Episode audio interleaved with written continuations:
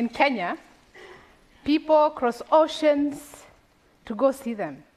These people are tall, they jump high, they wear red, and they kill lions. You might be wondering, who are these people? These are the Maasais. You know what's cool? I'm actually one of them. the Maasais, the boys are brought up to be warriors, the girls are brought up to be mothers. When I was five years old, I found out that I was engaged to be married as soon as I reached puberty. My mother, my grandmother, my aunties, they constantly reminded me that your husband just passed by. cool, yeah? Um, and everything I had to do from that moment was to prepare me to be a perfect woman at age 12. My day started at 5 in the morning, milking the cows, sweeping the house, cooking for my siblings, collecting water, firewood. I did everything that I needed to do to become a perfect wife. I went to school, not because the Maasai's women or girls were going to school. It's because my mother was denied an education. And she constantly reminded me and my siblings that she never wanted us to live the life she was living. Why did she say that? My father worked as a policeman in the city. He came home once a year. We didn't see him for sometimes even two years. And whenever he came home, it was a different case. My mother worked hard in the farm to grow crops so that we can eat. She reared the cows and the goats so that she can care for us. But when my father came, he would sell the cows, he would sell the, the products we had, and he went and drank with his friends in, in the bars. Because my mother was a woman, she was not allowed to own any property. And by default, everything in my family, anyway, belonged to my father. So he had the right. And if my mother ever questioned him, she beat her, abused her, and really, it was difficult. When I went to school, I had a dream. I wanted to become a teacher. Teachers looked nice. They wear nice dresses, high heel shoes. I found out later that they're uncomfortable, but I admired it. but most of all, the teacher was just writing in the board, not hard work, that's what I thought, uh, compared to what I was doing in the farm. So I wanted to become a teacher. I worked hard in school. But when I was in eighth grade, it was a determining factor. In our tradition, there's a ceremony that girls have to undergo to become women, and it's a rite of passage to womanhood. And then I was just finishing my eighth grade, and that was a transition for me to go to high school. This was the crossroad.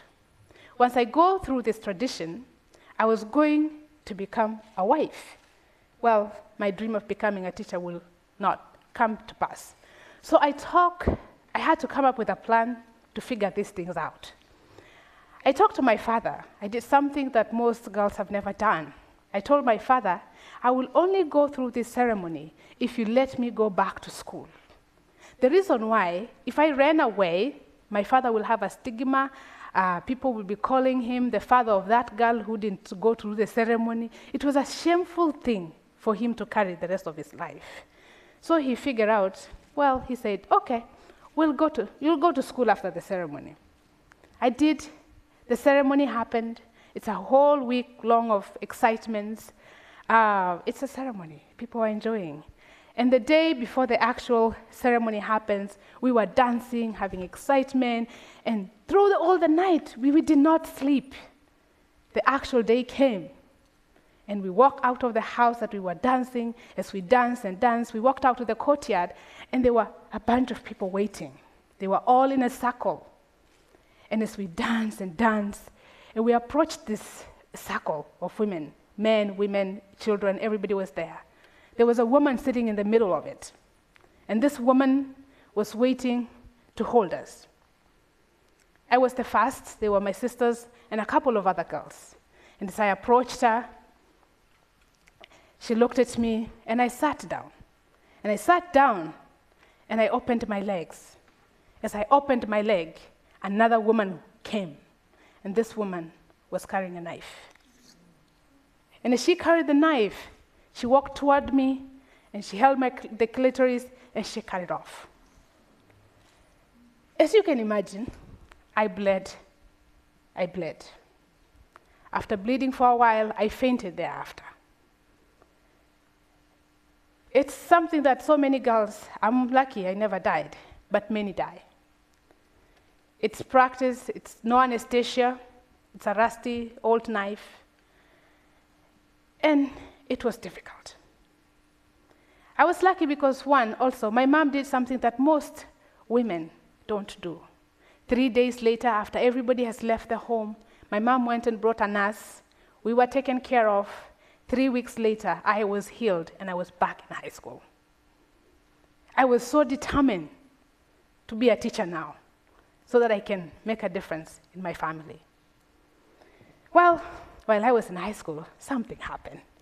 I met a young gentleman from our village who had been to the University of Oregon. This man was wearing white t-shirt, jeans, um, camera, um, white sneakers. And I'm talking about white sneakers. There's something about clothes, I think, um, and shoes. I'm talking about sneakers, and this is in a village that doesn't even have paved roads. It was quite attractive. I told him, Well, um, I want to go to where you are, because this man looked very happy. And I admired that. And he told me, Well, what do you mean you want to go? Don't you have a husband waiting for you? And I told him, Don't worry about that part. Just tell me how to get there. this gentleman, he helped me. While I was in high school, also, my dad was sick. He got stroke, and he was really, really sick. So he really couldn't tell me what to do next. But the problem is, my father is not the only father I have. Everybody who is my dad's age, male in the community, is my father by default, my uncles, all of them, and they dictate what my future is. The news came, I applied to school, and I was accepted to Randolph Macon Women's College in Lynchburg, Virginia. And I, I couldn't come uh, without the support of the village because I needed to raise money to buy the air ticket. I got a scholarship, but I needed to get myself here. But I needed the support of the village. And here again, when, when the men had and the people had that a woman had gotten us an opportunity to go to school, they said, What a lost opportunity. This should have been given to a boy. We can't do this. So I went back and I, I had to go back to the tradition. There's a belief in among our people that morning brings good news. So I had to come up with something to do with the morning because there's good news in the morning. And in the village also there's one chief or an elder who has, if he says yes, everybody will follow him. So I went to him very early in the morning as the sun rises. The first thing he sees when he wakes, opens his door is, it's me. My child, what are you doing here? Well, Dad, I need help. Can you support me to go to America? I promised him that I'll be the best girl. I will come back. Anything they wanted after that, I will do it for them. He said, Well, but I can't do it alone. He gave me a list of other 15 men that I went, 16 more men. Every single morning, I went and visited them. They all came together. The village, the women, the men, everybody came together to support me to come to get an education. I arrived in America, as you can imagine. What did I find? I found snow. I, I, found Walmart, vacuum cleaners, and lots of food in the cafeteria. I was in a land of plenty. I enjoyed myself. But during that moment, while I was here, I discovered a lot, a lot of things. I learned that that ceremony that I went through when I was 13 years old, it was called female genital mutilation. I learned that it was against the law in Kenya. I learned that I did not have to trade part of my body to get an education. I had a right. And as we speak right now, three million girls in Africa are at risk of undergoing through this mutilation. I learned that my mom had a right to own property. I learned that she did not have to be abused because she's a woman. Those things made me angry. I wanted to do something. As I went back, every time I went, I found that my neighbors' girls were getting married, they were getting mutilated. And here, after I graduated from here, working, I worked at the UN, I went back to school to get my graduate work. The constant cry of these girls was on my face. I had to do something. As I went back, I started talking to the men to the village and, and mothers, and I said, I want to give back the way I had promised you that I would come back and help you.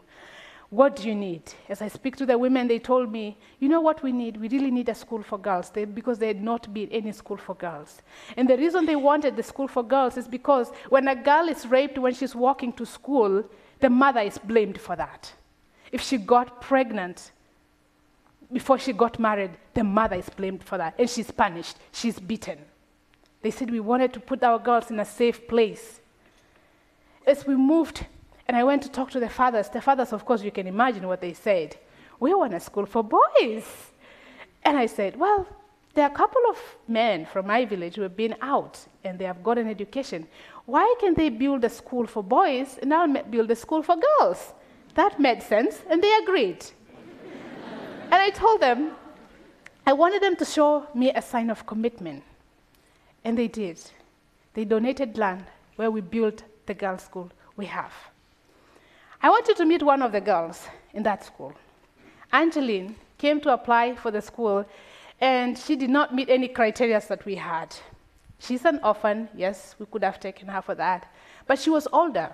She was 12 years old, and we were taking girls who were in fourth grade. Angeline had been moving from one place because she's an orphan, she has no mother, she has no father, moving from one grandmother's house to another one, from aunties to aunties. She had no stabilities in her life. And I looked at her, I remember that day, and I, I saw something beyond what I was seeing in Angeline. And yes, she was older to be in fourth grade. We gave her the opportunity to come to the class.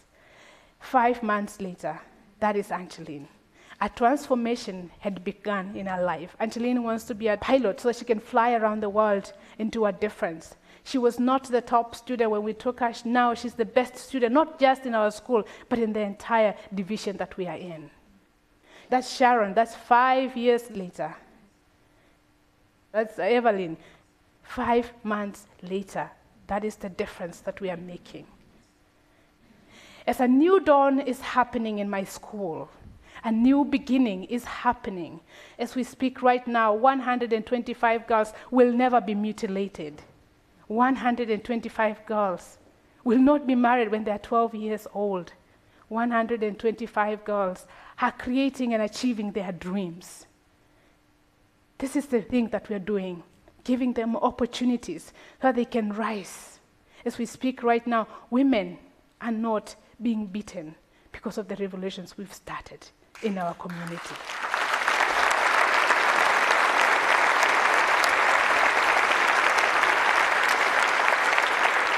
I want to challenge you today. You're listening to me because you are here very optimistic. You are somebody who is so passionate. You are somebody who wants to see a better world. You are somebody who wants to see the war end, no poverty. You are somebody who wants to make a difference. You are somebody who wants to make our tomorrow better.